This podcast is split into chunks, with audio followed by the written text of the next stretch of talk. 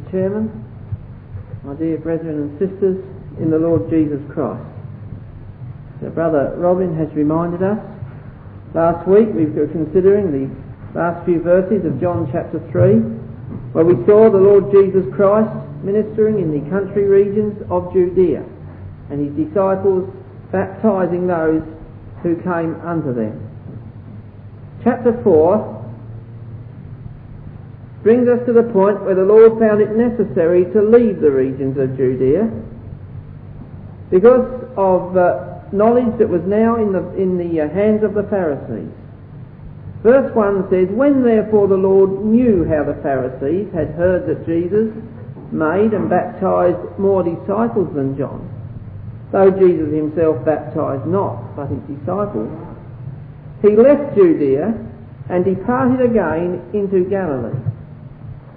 And so we see the way in which the Lord, when he became aware that the Pharisees knew of the popularity that he was gaining in Judea, he saw it expedient to leave Judea and travel into the regions of Galilee. The Lord was well aware that the Pharisees were watching his every move. He knew that the popularity and the success that his preaching work was gaining in Judea would incite the hatred and the enmity of the Pharisees.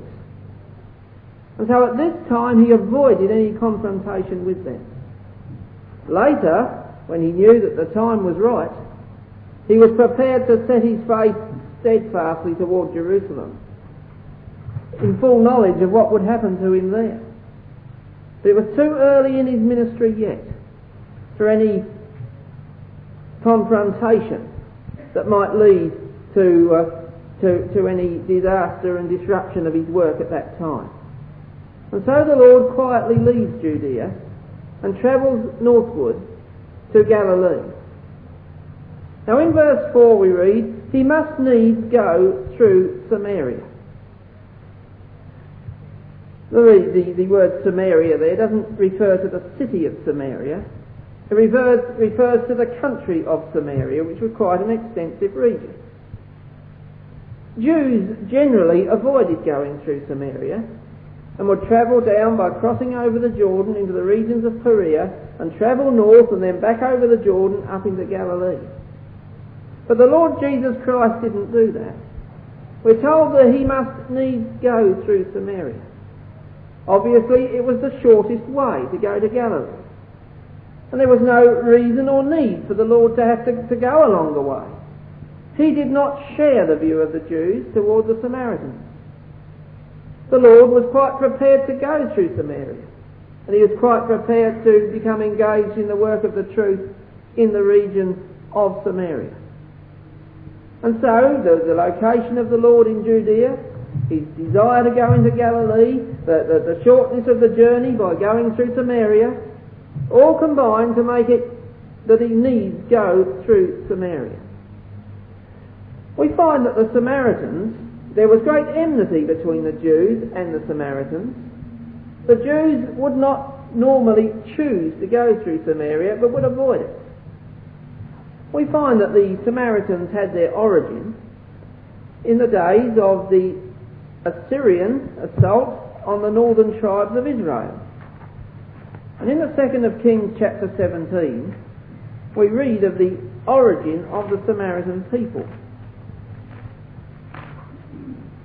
Second of Kings 17 and verses 24 to 41 record the, uh, the um, origin of the Samaritans. We won't read all those verses, of course, but reading verse 24 we read, And the king of Assyria brought men from Babylon and from Kuha, Cuthah, and from Ava, and from Hamath, and from Sepharvaim, and placed them in the cities of Samaria instead of the children of Israel, and they possessed Samaria and dwelt in the cities thereof. And there is the origin of the Samaritan people in the day, that, that were in that land in the days of the Lord Jesus Christ. They were Gentile, of Gentile origin, that the king of Assyria had brought from Gentile countries five of them mentioned there, he had brought them from Gentile countries and placed them in the land of Israel instead of the children of Israel whom he had carried away captive. However, the people adopted the uh, form of the worship of Yahweh, and we find at a later time they claim themselves to be true Israelites, as indeed we, we learn from this fourth chapter of the Gospel of John. But we're introduced to the Samaritans again in the book of Ezra, in Ezra chapter 4. It was the time when the Jewish captives had returned from the city of Babylon to rebuild the temple of Yahweh. And we find that the, from Ezra chapter 4 that the Samaritans wanted to become involved in that work. We read in verse 1 Now, when the adversaries of Judah and Benjamin heard that the children of the captivity builded the temple unto Yahweh Elohim of Israel, then they came to Zerubbabel and to the chief of the fathers, and said unto them, Let us build with you, for we seek your God as ye do. And we do sacrifice unto him since the days of Esarhaddon, uh, king, king of Assur, which brought us up hither. You see, here's the Samaritan people that the king of Assyria had, had transported into that land and established in the land of Israel in place of the children of Israel. But now they counted themselves as worshippers of the God of Israel. And they wanted to be involved with the, with um, the, the, the returning captives in the work of building the temple of Yahweh. But of course we know the story. How the rulers of the Jews at that time refused to allow them to assist in that work and how they became adversaries to the Jewish people and did all they could to hinder that work and to bring it to its stop. Nehemiah likewise uh, found the, had the same experience in the uh, book of Nehemiah and again at chapter 4 and at verse 2 we read of the way in which the Samaritans um, likewise hindered the work of building the wall of Jerusalem. We read in verse 1 of, of when Sanballat heard that they, we builded the wall, he was wroth. He took great indignation and mocked the Jews. And he spake before his brethren and the army of Samaria and said, What do these feeble Jews? Will they fortify themselves? Will they sacrifice?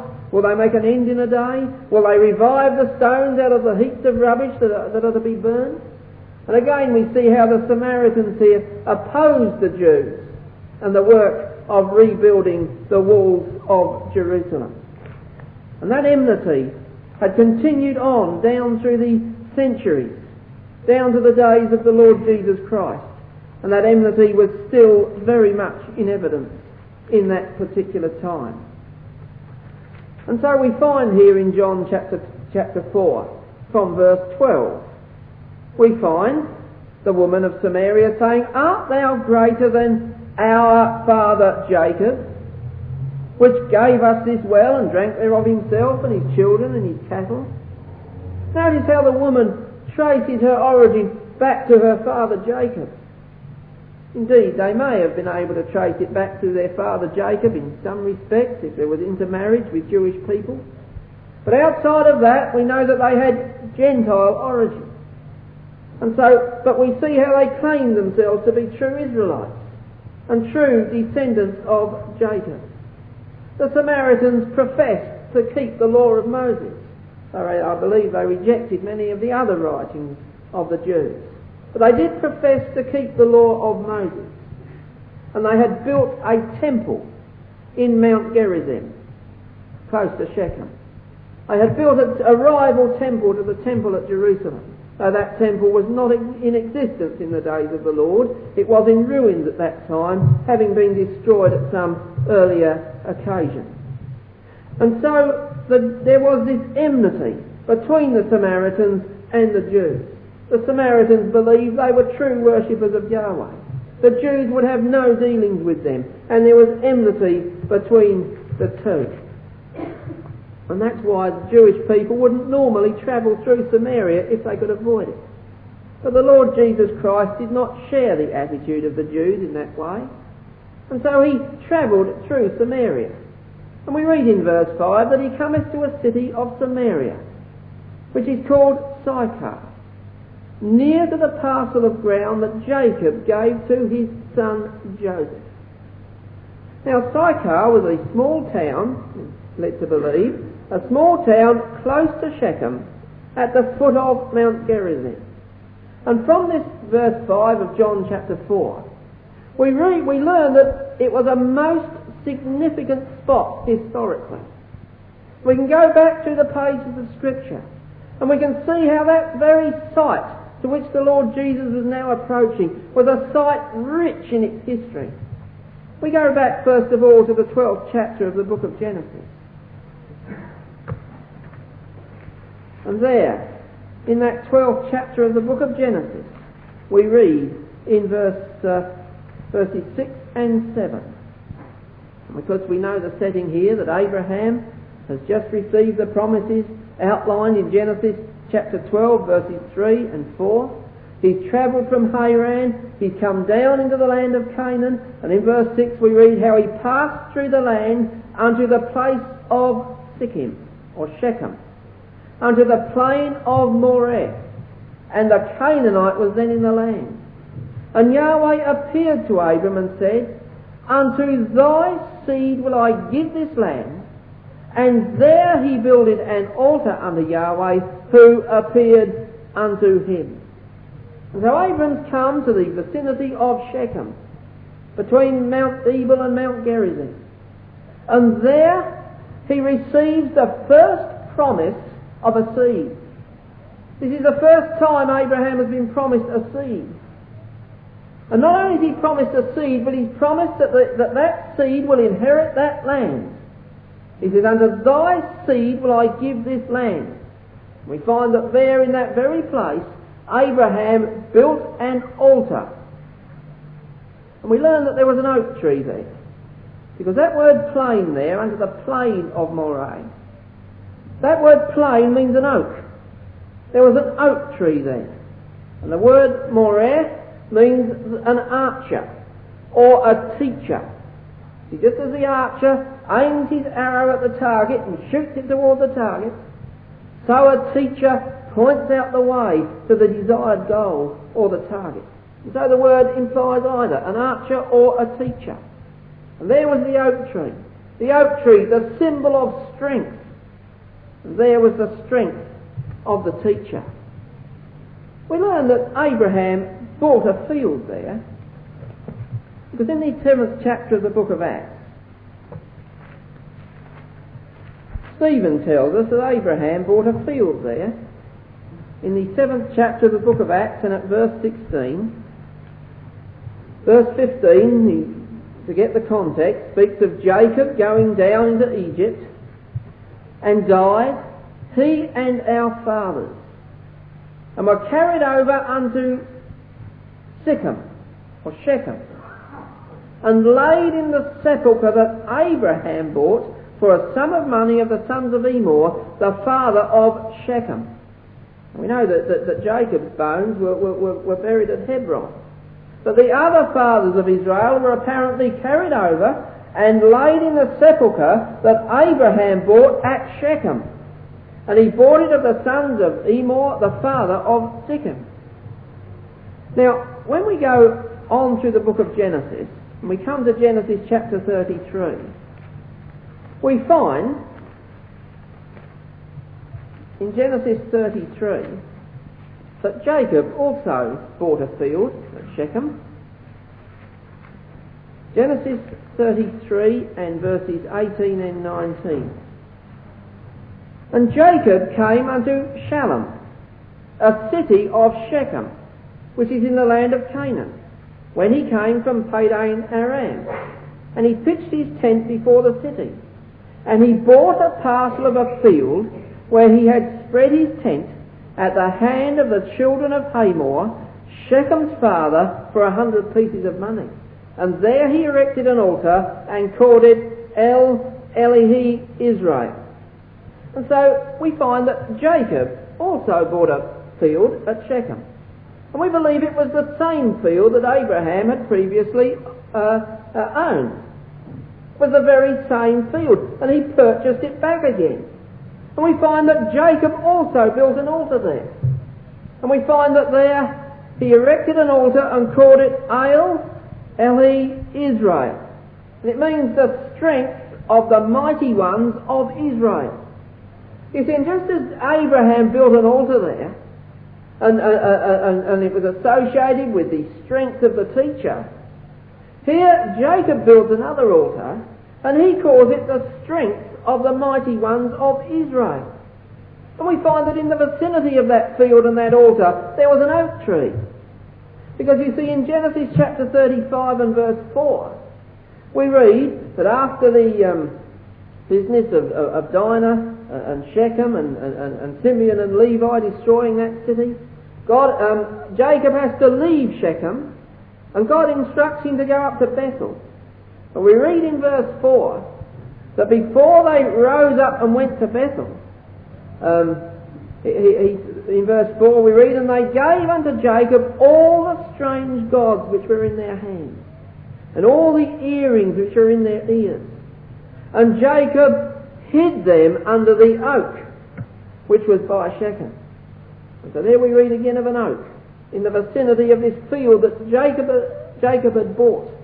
And under that oak were hidden, as it were, the sins and the idolatries of Jacob's household. And they were hidden there beneath that oak, beneath that strong one typified by the oak. And there by that oak they unloaded their sins and their idolatry, and it was hidden beneath that oak. Now, Shechem figures in later history of Israel also. We learn from Deuteronomy 27 and 13 and Joshua chapter 8 verse 30 that when Israel entered that land, Joshua was to take the tribes of Israel to Shechem.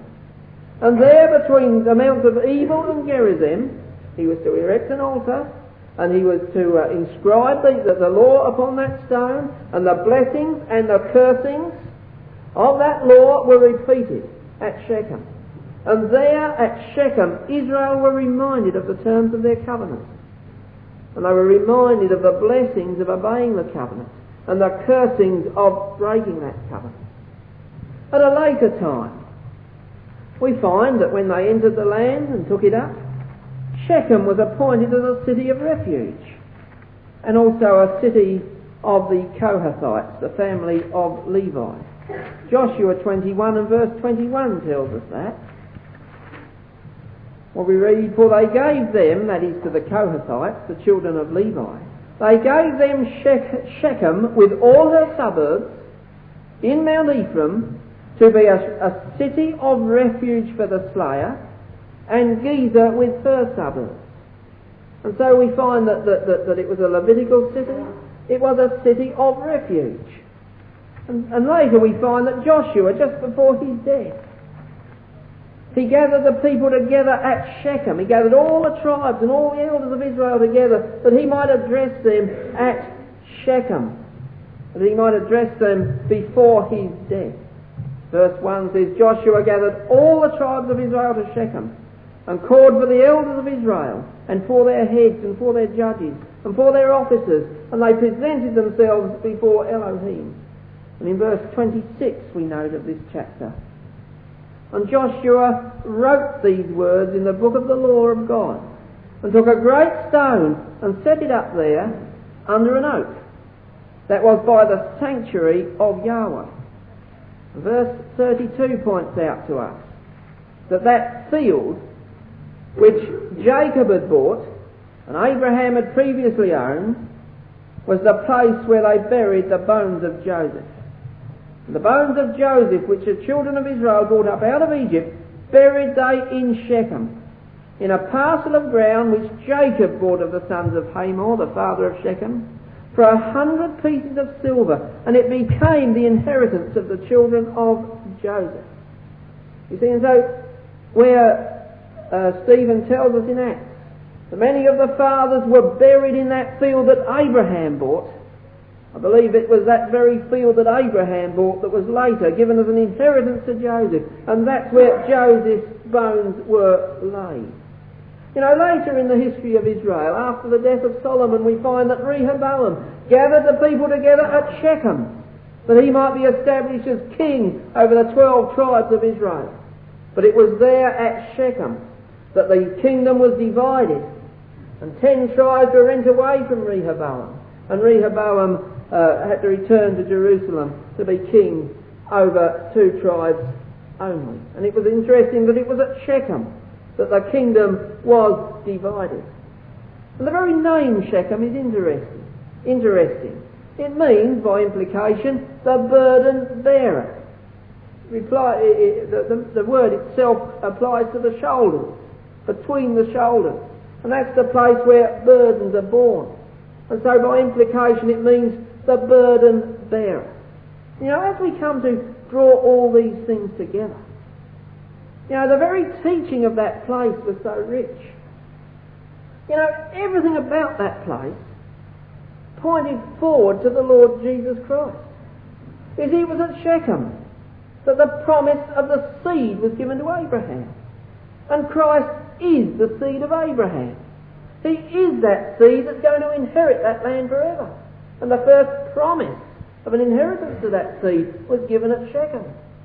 Abraham built his first altar at Shechem and offered sacrifices upon that altar. And the Lord Jesus Christ is both the altar and the sacrifice. You see, there was an oath, the oath of the teacher was at Shechem, and the Lord Jesus Christ is the great teacher.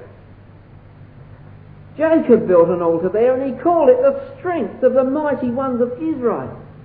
And who is the strength of the mighty ones of Israel? None other than the Lord Jesus Christ. Now there at Shechem, the family of Jacob unburdened their sins and their idolatry and it was hidden beneath the oak, the symbol of strength. And it's the Lord Jesus Christ is the strong one who's going to cleanse Israel of their idolatry and of their sins. The name Shechem means the burden bearer. And who is our burden bearer? None other than the Lord Jesus Christ himself. You know, that, that parcel of ground became the inheritance of Joseph. And who was Joseph a type of? But the Lord Jesus Christ, who's going to inherit the whole of that land.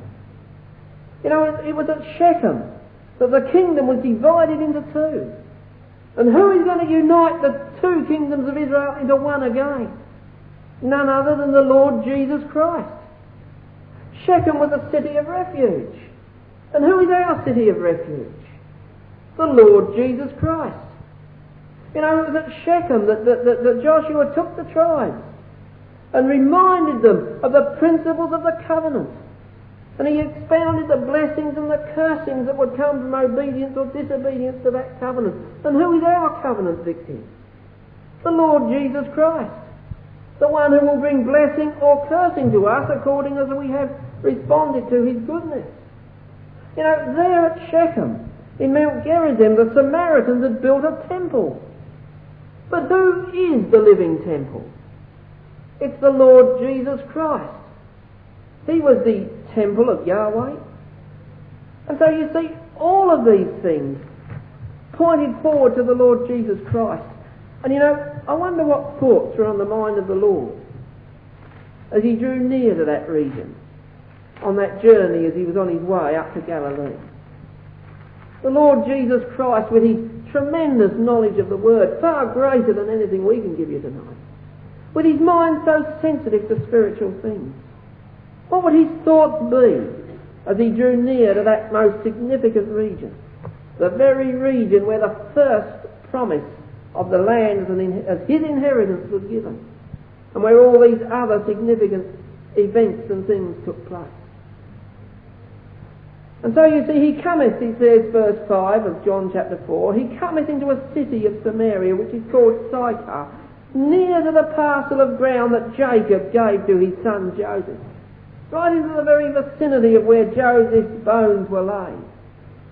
And we read in verse 6, Now Jacob's well was there. Jacob's well was there. So we learn that not only did Jacob build an altar, and call it the strength of the mighty ones of Israel. Jacob dug a well also at that place. And Jacob's well was there, and the Lord Jesus Christ was drawing into close proximity to that well. Now that well's very interesting, really. Because according to authorities that I've read, I've never been to the land, but I have read of it. And, uh, and authorities say it is a puzzle really to know why a well such as that would be dug there. The well's there, it's there to be seen today. They say it's a well when it was originally would probably be between 100 and 150 feet deep. It's largely silted up and filled with rubbish today, but it's still, I believe, about 70 feet deep.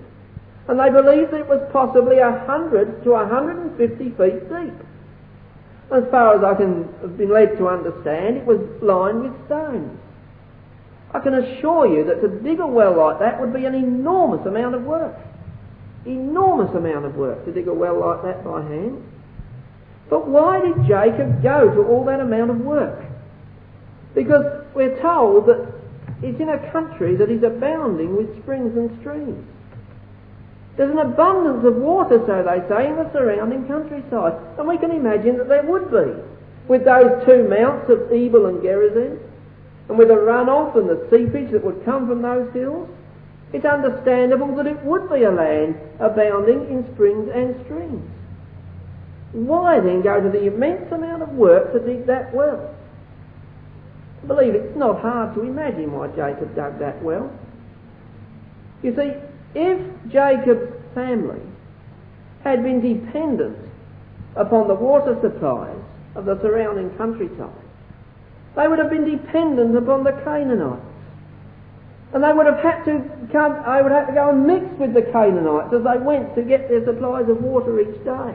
They would meet the Canaanites, probably talk with the Canaanites, become influenced and involved with the Canaanites. But Jacob saw that that would be fatal. And so Jacob dug a well that he might maintain his independence from the Canaanites, that he might maintain the separateness of his household. Unfortunately, Jacob broke down upon that principle in regard to his daughter Dinah. But nevertheless, we can, we can understand why Jacob would have dug that well there. He would have dug it to maintain the separateness of his household. You see, it wasn't that the water of that well was any better than probably any of the other waters around. But Jacob had something far greater to preserve. Jacob had been given exceeding great and precious promises, been handed down to him from his father Isaac and his grandfather Abraham. Jacob had the precious word of God. He had the truth. He saw the need to endeavour to preserve in its purity and therefore he had to separate himself from the defiling influence of the Gentiles round about. You see, Jacob could see that in the word of truth, he had the water of life that was far too precious to be lost, and to allow the influence of the Canaanites to defile it and to destroy it. And you know, the very centre of that word of truth the very centre of those promises that Abraham and, and Isaac and Jacob received was the seed who had been promised. It was the Lord Jesus Christ. All the promises that were given them revolved around that seed.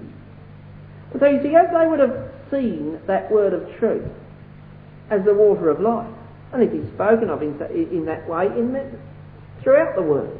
Isaiah chapter 12 speaks of how in the future Israel will draw water out of the wells of salvation. And that will be, of course, receiving the word of truth from the Lord Jesus Christ and the saints, who will then be the wells of salvation. And so you see, that was what Jacob was trying to preserve. He was trying to preserve the purity of that water of life, which was centered in the seed that was promised when he dug that well. And he dug that well to maintain the separateness, that he might maintain the truth in its purity in his household. You see, everything about that scene, everything we look at about that scene, the hills, the wells, the trees, the names of the places, the history, it was all uniting to a, in acclamation of that one who at that time was labouring, tired and footsore, up the road toward Jacob's well. What must, what thoughts must have been in the Lord's mind? as he drew close to that place and sat down beside Jacob's well. We read in verse 6 that as he sat there, he was, he sat there because he was wearied with his journey. And he sat thus on the well. He was wearied with his journey. The word weary, the word kapeo, it means to beat out, to be tired or exhausted as with excessive toil. I believe the Lord was quite exhausted from the day's journey, possibly associated with preaching work on the way. Possibly the Lord had been involved in not only physical exertion, but mental strain as well. And when he came to this region, he was quite weary and worn out and tired and exhausted. And so the disciples leave him there, and they go off into the town that they might buy food. And in this exhausted state, we see the Lord sitting upon the well, upon the Jacob's well. Now, Brother Robert Roberts in Nazareth Revisited, page 111, makes some interesting comments upon this little scene that we have before us. We've quoted it there on the middle of the sheet that was given out. We've quoted an extract from the middle of page 111 of Nazareth Revisited. There, Brother Robert says, We find him on the road, wearied with his journey this in passing tells us interestingly more things than one. It not only tells us of one touched with the feeling of our infirmities, Hebrews 4.15, but it shows us that the Spirit of God, though resting on him without measure, was not available for his personal needs during the days of his flesh. The Pharisees embittered his dying moments by shouting, He saved others, himself he cannot save. Their cruel taunt carried a certain truth with it concerning his whole career. He gave strength to the weak. He healed the diseased. He raised the dead. But his own personal needs and sorrows he endured in the weakness of mortal flesh, supported by that faith in the Father which he possessed in a measure transcending that of all his disciples. You see, and there, Brother Roberts shows us the significance of this little statement. He was wearied with his journey. It shows him contending with all the weaknesses of human nature. And although he bore the Spirit without measure, nevertheless, that Spirit without measure didn't relieve him of the weaknesses of human nature. You see, it was absolutely necessary that if he is one to be touched with the feeling of our infirmities, he has to share our weaknesses. If he is to be a covering for our sins, he had to be a partaker of our nature and of all the weaknesses and of all the problems that go with it. And although he had the Spirit without measure, as a testimony, as God witnessing to the fact that he was the Son of God and giving testimony to the things that he was teaching, nevertheless, in his own weaknesses and in his own problems of mortal life, he, was, he, he, he, he grappled with those weaknesses in the same way as any other man. And so we see him here, exhausted as he comes and draws near to Jacob's well. We're told at the end of that verse that it was about the sixth hour. Now, authorities seem to be divided onto what time of the day that would have been. You see, in Jewish hours, that would have been uh, either midnight or midday. The Jews, the hours of the night for the Jews started at 6 p.m. in the evening and finished at 6 a.m. in the morning. The hours of the day started at 6 a.m. in the morning and went through to 6 uh, p.m. in the evening. And so by Jewish times it would be midday. But there is uh, some basis for belief that John, through his Gospel, is not using Jewish times, as we have noted before, but he's using Gentile times. This becomes apparent when we get through to the, to the time of the trial and, and, and rejection of the Lord. And, if you, and, the footnotes in the diaglott, following those things through, point out that it is more likely that John is using uh, Gentile, the Gentile system of timing which would make the sixth hour either 6 a.m. in the morning or 6 p.m. in the evening. And it points out that this would 6 p.m. in the evening would be a more normal time for the women to be going forth to the well to get water. It would be a time when the Lord would obviously be wearied by a, a day's journeying, uh, and and um, so on and so forth. So, if it's Jewish time, it was midday. If it's Gentile time, it was 6 p.m. in the evening. I don't think it really matters a lot, uh, which it is. It doesn't make any difference to the spiritual teaching of this story what hour of the day it was. But the important thing is that the Lord Jesus Christ was there at Jacob's well.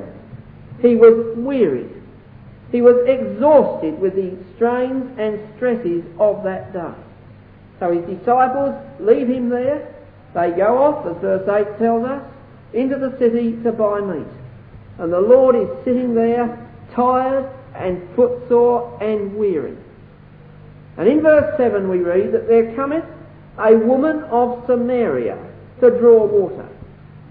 So as he's sitting there, this woman comes along with her water pot on her shoulder, coming to get her day's supply of water.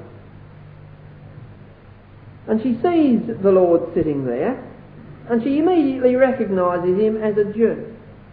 So probably uh, the Lord's physical features clearly marked him out as a Jew.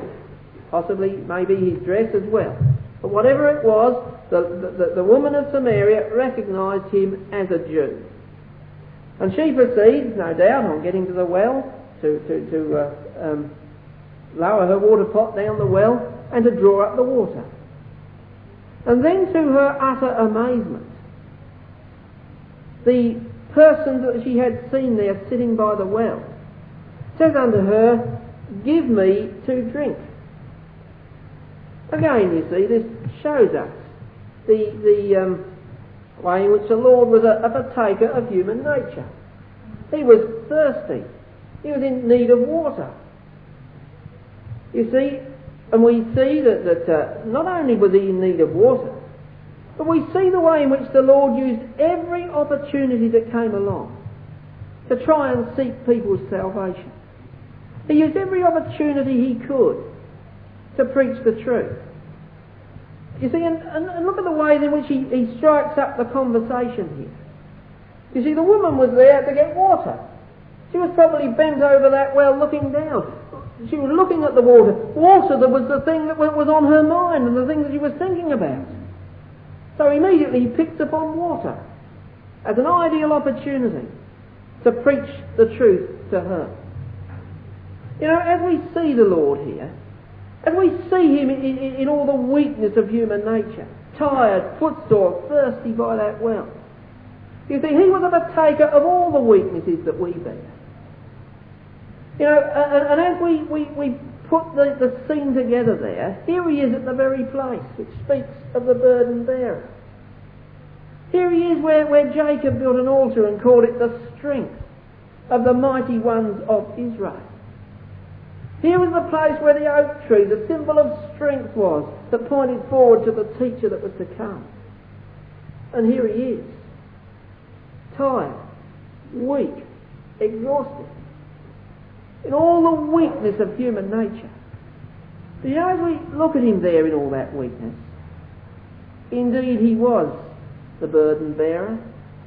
Indeed he was the strength of the mighty ones of Israel. Because despite his weakness in that particular situation, we see that throughout his life, in times of such weakness, the Lord never once faltered in giving service to his Father. He never once faltered in giving the love and the service that he owed to his, common, to his fellow men. And that's where his strength lay. His service to his Father transcended everything else, transcended his own needs and his own feelings. And so we see him here in all the weakness of human nature, but using every opportunity to serve his Father and to seek to save his fellow man. And it shows us here the way that, that, um, that the Lord speaks to this woman of Samaria shows that he did not share the Jewish enmity towards the Samaritans. But he was prepared to seek that woman's salvation and probably achieved it. And so we find he says unto her, Give me to drink. The woman was quite taken back by this, on two scores. You see, from verse 27 we read that when the disciples returned, they were quite amazed to find the Lord speaking to a woman. You see, verse 27 says, And upon this came his disciples, and they marvelled that he talked with the woman. You see, and not only was it not a normal thing for a man to speak to a woman under those circumstances, but it, under, but, but it was quite unusual for a Jew to have any dealings at all with a Samaritan, as verse 9 tells us. But the woman says unto him, How is it that thou, being a Jew, askest drink of me, which am a woman of Samaria? For the Jews have no dealings with the Samaritans. And so on two scores it was most unusual for the Lord to make this request, to talk to a woman and to talk to a Samaritan. Now I believe that as the woman spoke that statement of verse 9, how is it that thou, being a Jew, askest drink of me, which am a woman of Samaria? It possibly be an element of reproach or contempt in her words. We can imagine her saying to the Lord perhaps, oh yes, you Jews won't have any dealings with us until you're desperately in need of a drink. That's possibly the tenor in which she spoke to him. Probably a note of contempt in her words. You see, as she saw the Lord there, obviously tired and exhausted and thirsty, she thought that all the barriers were broken down because of the need of that man. And the while normally he would, have, he would have walked by without, without looking at her or speaking to her. Now, because of his need, he would beg of her a drink of water. And possibly for a moment as she spoke to him there, she saw herself as the self-sufficient one, able to supply his need, and she saw him as absolutely dependent upon her. And as she said those words of verse 9, that was probably the thoughts that were in her mind. And she was probably looking upon the Lord, thinking how dependent he was upon her and how she was in the position to provide the thing that he needed. If only she knew. In reality, she had it completely back to front. And that's what. Yet no man said, What seekest thou? Or why talkest thou with her? You see, it was not a normal thing for a man to speak to a woman under those circumstances. You see, and not only was it not a normal thing for a man to speak to a woman under those circumstances, but it, under, but, but it was quite unusual for a Jew to have any dealings at all with a Samaritan, as verse 9 tells us. The woman says unto him, How is it that thou, being a Jew, askest drink of me, which am a woman of Samaria? For the Jews have no dealings with the Samaritans. And so on two scores it was most unusual for the Lord to make this request, to talk to a woman and to talk to a Samaritan. Now I believe that as the woman spoke that statement of verse 9, how is it that thou, being a Jew, askest drink of me, which am a woman of Samaria? It possibly be an element of reproach or contempt in her words. We can imagine her saying to the Lord perhaps, oh yes, you Jews won't have any dealings with us until you're desperately in need of a drink. That's possibly the tenor in which she spoke to him. Probably a note of contempt in her words. You can actually saw the Lord there obviously tired and exhausted and thirsty. She thought that all the barriers were broken down because of the need of that man. And the while normally he would, have, he would have walked by without, without looking at her or speaking to her. Now, because of his need, he would beg of her a drink of water. And possibly for a moment as she spoke to him there, she saw herself as the self-sufficient one, able to supply his needs, and she saw him as absolutely dependent upon her. And as she said those words of verse 9, that was probably the thoughts that were in her mind. And she was probably looking upon the Lord, thinking how dependent He was upon her, and how she was in the position to provide the thing that He needed. If only she knew. In reality, she had it completely back to front. And that's what the Lord was going to show her. The Lord was going to show her that really it was completely reversed. He had no need of, uh, he, he didn't have any need of her. It was her that needed him. You see, in verse 10 the Lord says, And Jesus answered and said unto her, If thou knewest the gift of God, if thou knewest the gift of God. The word gift there, the word dorea, it means a gift or a present. We find the word used in Romans chapter 5. Romans chapter 5 and verse 15. The second occurrence of the word gift here is the word in question. Romans 5 and verse 15 says, But not of the offence, so also is the free gift. For if through the offence of one many be dead, much more the grace of God and the gift by grace, which is by one man, Jesus Christ, hath abounded unto many. And not as if it were by one that sinned, so is the gift. For the judgment was by one to condemnation, but the free gift is of many offences unto justification. You see, there's the gift of God. The gift of God is a means of is means of providing forgiveness of sins. So that people might have their sins blotted out. That they might be brought into a, a, a right and acceptable relationship with the Father. And that they might be prepared uh, and made ready and fitted to receive eternal life at the future time. That's the gift of God. And in the second of Corinthians, I think it's chapter 9,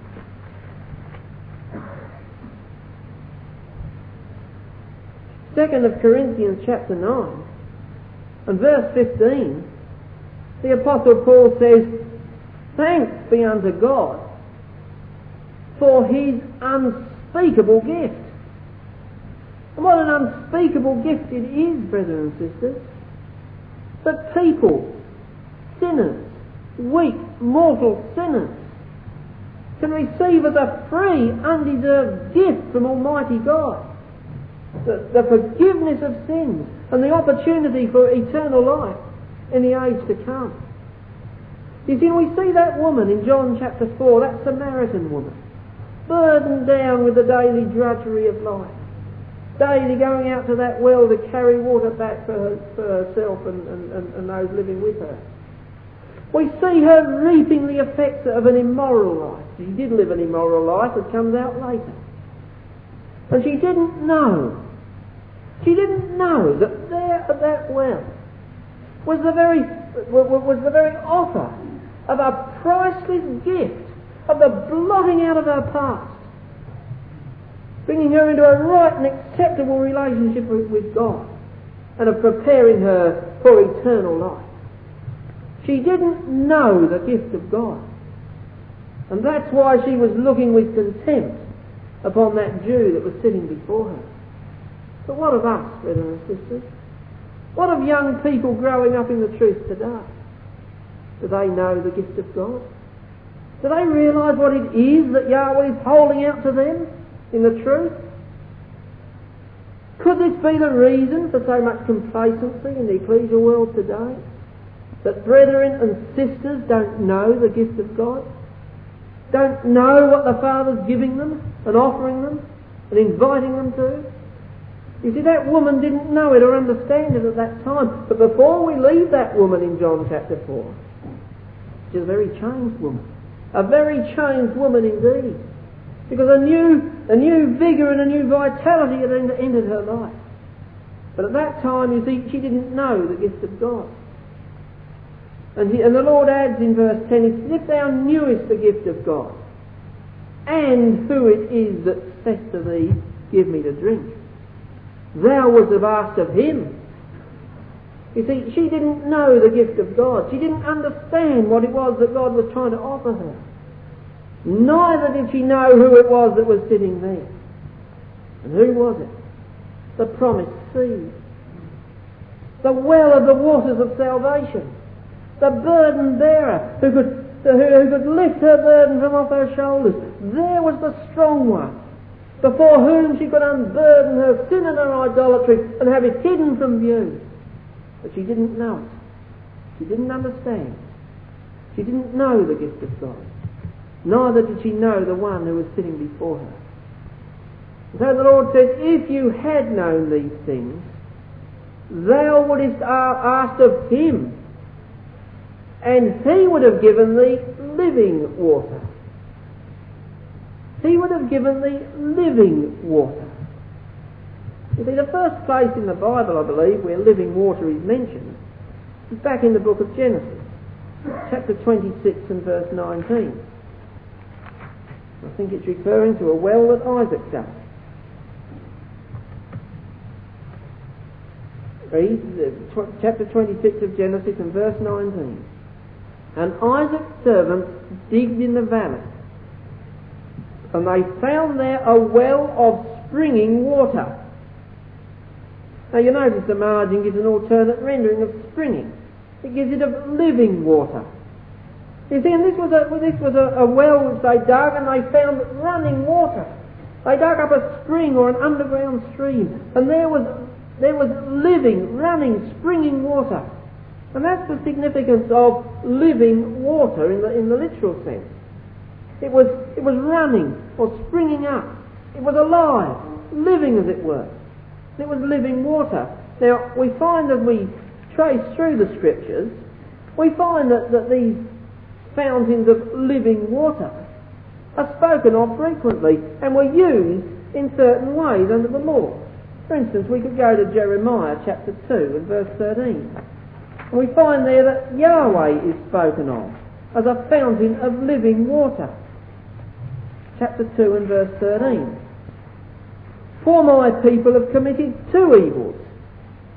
They have forsaken me, the fountain of living waters, and hewed them out cisterns, broken cisterns that can hold no water. Jeremiah 17 verse 13 speaks of the same way, of Yahweh as a fountain of living waters.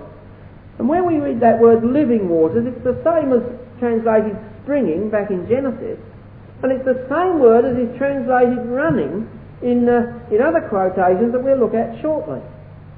It's the same word right through, living or running waters. Of course, Yahweh the waters that, that Yahweh is a, is a, fountain of living waters aren't literal waters at all. The, the living waters that, that spring forth from Yahweh are His word of truth. We learn that from the book of Proverbs.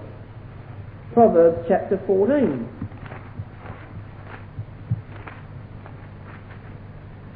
Proverbs chapter 14 and verse 27, for example. The fear of Yahweh is a fountain of life, to depart from the snares of death. But how do we get the fear of Yahweh? The very first chapter of the book of Proverbs tells us that the fear of Yahweh is the first fruit of wisdom. It is wisdom, it is knowledge or and wisdom that gives the fear of Yahweh. And that's a, that is a, a fountain of life. It's like a fountain, like waters pouring and bubbling up out of a fountain uh, and to depart from the snares of death. Likewise, just there over the page in chapter 16 and verse 22, we read, Understanding is a wellspring of life unto him that hath it, but the instruction of fools is folly. Where does understanding come from? It comes from the word of truth. It's the word of truth that can give a person understanding, and that is like a wellspring of life, like a fountain of life unto him that hath it.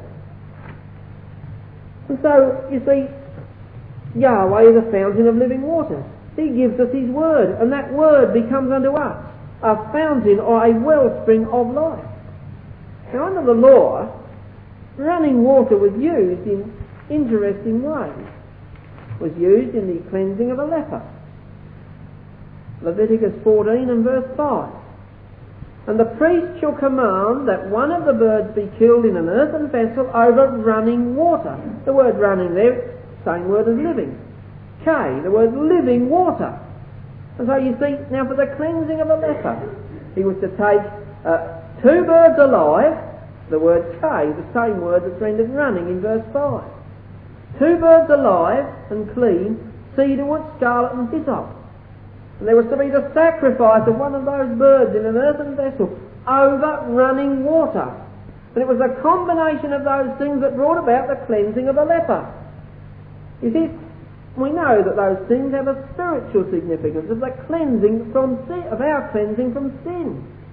There's the sacrifice of the Lord Jesus Christ, but it has to be that running water also, that living water of the truth that can cleanse and transform a person. You see, we go over the page in chapter 15 of, Levit- of Leviticus. We read of the cleansing of a person that's had, had a running issue from their flesh, that's rendered them unclean as far as the law is concerned. But verse 13 of, of, of that chapter it says, And when he that hath an issue is cleansed of his issue, and he shall number to himself seven days for his cleansing, and shall wash his clothes, and bathe his flesh in running or living water, and he shall be clean. So again, the living water was used in the, in the cleansing from the defilement of a running issue. In Numbers chapter 19, we read of the, of the red heifer. Uh, and, and when a person had been defiled by contact with a dead body, by contact with death, they had to be cleansed. They were unclean under the law, and they had to be cleansed. And in verse 17 of that chapter we read, um, and for an unclean person they shall take of the ashes of the burnt heifer a purification for sin, and running or living water, and shall be put there into, into a vessel. So you see, there was living water used in the cleansing from the defilement of death. And all of these things have their spiritual significance.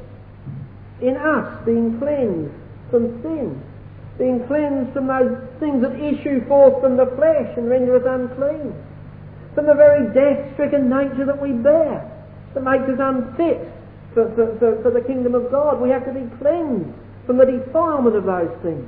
And in each of those cases, running or living water was an essential element in the cleansing process.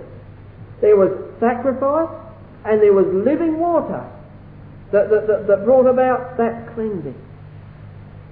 And so, you see, these are the ways in which the uh, uh, running water is used in the scriptures. We go to the Song of Solomon and we find that the bride herself, the bride of the Lord Jesus Christ, is described by the Lord, by the bridegroom, the Lord himself, as a fountain of living waters. Verse 15 of, of the Song of Solomon, chapter 4. We've got the, the, the words of the, of the bridegroom speaking of his bride. He says, a fountain of gardens, a well of living waters, and streams from Lebanon. And you see, she's a fountain of gardens, a stream of living waters, because she's had the word of truth within her, springing up within her, cleansing her, purging out all the uncleanness and defilement of the flesh, and cleansing her and preparing her as a bride for the Lord Jesus Christ. As Paul says in the Epistle to the Ephesians, she's washed with the, with the, with the uh, water or the laver of the Word. She's washed and prepared as a bride for her husband. And in the future age, of course, in such places as Zechariah 14 and verse 8, we read how a fountain will be opened for the house of Israel for sin and for uncleanness. And there, of course, that, that fountain will be the, in the Lord Jesus Christ and the saints, who will give them the pure word of truth that can cleanse their lives and, and, um, and, and fit them for service to Almighty God. And so on we could go into the book of Revelation, into the epistle of James, where we see in the epistle of James the words that pour out of our mouth are spoken of like a, fountain. But James says you just can't have salt water and, and clear water coming out of the, the, the, the, same spring. He says blessing and cursing should not proceed out of the same mouth. You see, and so we, we see that these are the things that would have been in the Lord's mind when he said, if you had known the gift of God, if you had known who it was that was sitting before you, you would have asked of him to give you a drink, and he would have given you living water. Living water. Water that's living. Water that can give new life. Water that could cleanse her, make her a constituent of the bride of the Lord, uh, of the Lord, and fit her for the kingdom of God. But the woman didn't understand all things. When he said he would have given thee living water, she, she got the message that he was speaking of running water. Because you see in verse 11 she says, the woman said unto him, Sir, thou hast nothing to draw with, and the well is deep. From whence then hast thou that living water? In verse 11 there, she uses a different word for well that has been used in the previous and in subsequent verses of this chapter. Verses 11 and 12 have a different word. You see, in um, when we read of Jacob's well was there, it's a well, it's a word which means a spring. A spring or a fountain. But in, verses 11 and 12, where the woman said unto him, Thou hast nothing to draw with, and the well, it means a pit or a cistern. Something that would just hold stagnant water, not running water. So you see, the Lord recognised the difference. That the Lord wasn't talking about that water in that well. Because that wasn't running water. She says, look, where are you going to get this running water from? The well's deep, you've got nothing to draw with, and it's only a, a, a cistern or a pit anyway. Where then are you going to get this living or running water? Art thou greater than our father Jacob, which gave us the well and drank thereof himself and his children and his cattle? Art thou greater than our father Jacob? You see, the woman hadn't really perceived why Jacob had dug that well. She, in her mind, thought that Jacob had given them that well because that well was going to provide better water than he could get anywhere else. But that wasn't the reason at all. You see, Jacob had dug that well that he might preserve the separateness of his family. That he might, his family's attention might always be directed to that seed. That seed who was the well of salvation who was the, the, the wellspring of that water of truth that he coveted so much. That was why Jacob dug that well, but you see, she never perceived that. And she couldn't perceive that the one sitting by that well was the very one that Jacob had seen. The very one that was the wellspring of the water of life as far as Jacob was concerned. And so she says, Are you greater than our father Jacob, which gave us this well? She hadn't understood that Jacob hadn't really, that Jacob's mind wasn't looking at that well, but was looking at the one who was at that time sitting beside that well. So, you see, in um, verses 13 and 14, the Lord patiently instructs her. You know what a lesson there is in the example of the Lord here. There he was, tired and weary and exhausted. He, he presented to the woman some glorious spiritual principles. She just hadn't understood. Dense as a, like talking to a brick wall. You see, if, if, if that was me, I'd start to get very impatient now. I'd think, well, what's the use of going on anymore? The stupid woman can't see the difference between, between the water in that well and, and the truth that we're talking about. What's the use of saying any more? But you know, the Lord exercised tremendous patience here as he's tired and he's weary. But he reasons with this woman, and gradually and gently, but in a masterly way, he just leads her on to the point where he's going, she's going to be able to receive that water of life. You see in verses 13 and 14, the Lord said unto her, Whosoever drinketh of this water shall thirst again. Now it's so typical, isn't it, of everything related to the natural man. Everything related to this natural man, it only lasts for a little while and then it's gone. You know, she labours away to get a pot of water up out of that well. Next day she's got to go and get another one up because it's gone. And the needs are still there. She could never really satisfy the need by drawing water out of that well. And that's the point that the Lord is making there. Whosoever drinketh of this water shall thirst again. And you know, it shows us the utter futility of labouring for the temporal things of this life, of making them the first object of our life. What futility, what vanity. Because you're only going to thirst again anyway. But whosoever drinketh of the water that I shall give him shall never thirst, but the water that I shall give him shall be in him a well of water springing up into everlasting life. You see, and there's the contrast with these things of the Spirit that he was to give. He says, Whoso drinketh of the water that I shall give him shall never thirst. But that water will become in him a a well, not just a cistern, a spring of water springing up into or towards everlasting life. You see, he, he uses the word there for a spring or a fountain. And he says that that water will be springing up. And that word springing is a word that only appears three times in the New Testament, the word allomai. And it means to jump, to leap, to spring. It's used twice in the book of Acts. We'll just look at one of those instances in Acts chapter 3 and verse 8. Acts chapter 3 and verse 8, where Peter and John had healed the lame man. And, it, and we read in verse 8 that he, leaping up, stood and walked and entered with them into the temple, walking and leaping and praising God. And the other place in Acts chapter 14 and verse 10 is very similar. And here's the man walking and leaping and praising God because the first time in his life he's been able to walk. And we can imagine the joy and the rejoicing in that man as he was able to stand on his feet and leap for joy and praise God. And that's the word that the Lord here uses. Of this fountain that can leap, that can jump up within a person. And it's an indication, I believe, of the, of the, of the, of the, the, the joy and the vigour that the truth could, could create in that woman. There was that woman eaten out with the consequences of an immoral life. But the water that the Lord could give her could bring that joy and vigour and vitality into her that she never thought was possible.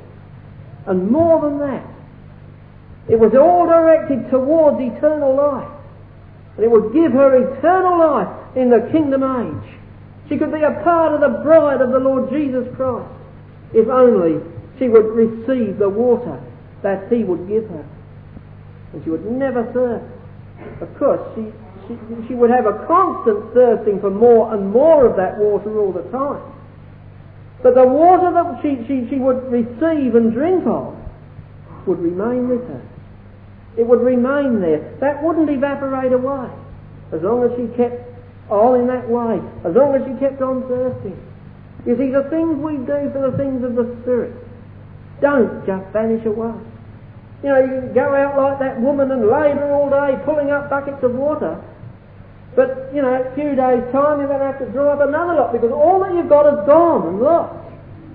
But you spend all day studying the Word of truth and you've got something that will go with you for the rest of your life. You've got something that will be in you, shaping you, preparing you for the kingdom of God and future glory. Something that satisfies you, something that, that, that can, can uh, give purpose into your life, purpose and joy and vigour into your life. If only we would can drink of that water that the Lord Jesus Christ can give.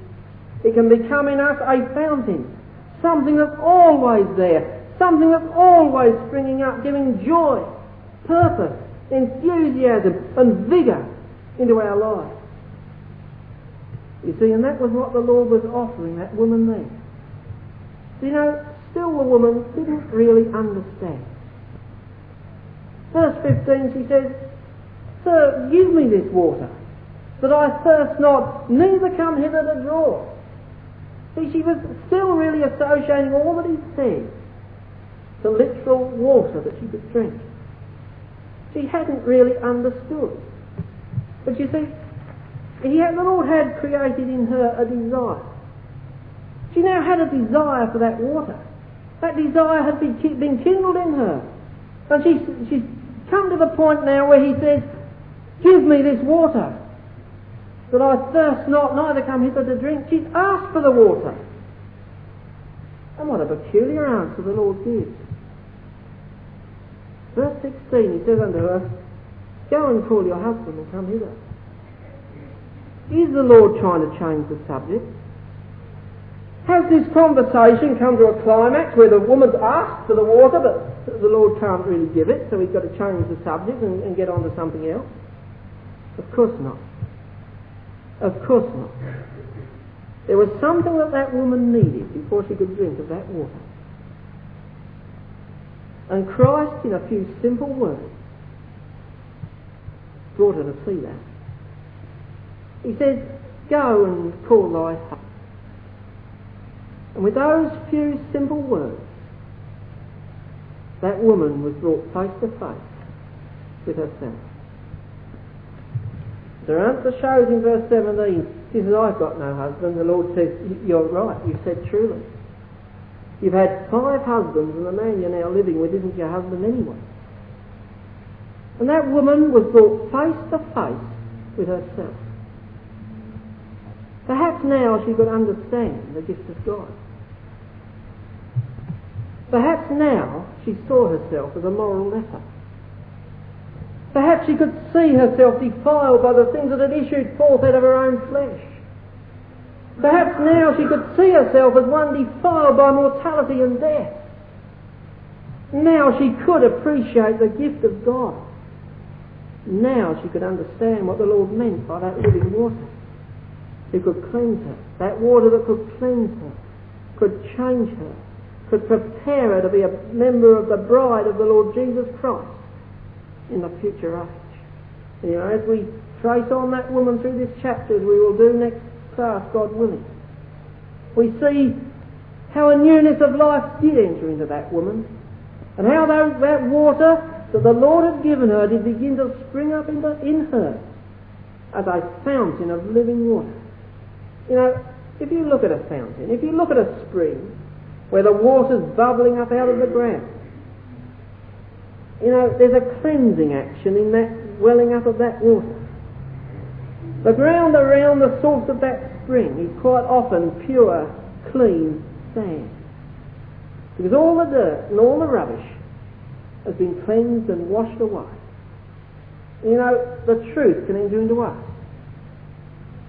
The truth, if received with enthusiasm and joy, can be in us, springing up within us, having that cleansing action, cleansing us, washing away the filth of the flesh, preparing us for a place in the kingdom of God. And there we will have to leave this very interesting chapter for the time being, but we will develop these things a little further in two weeks' time, if the Lord wills.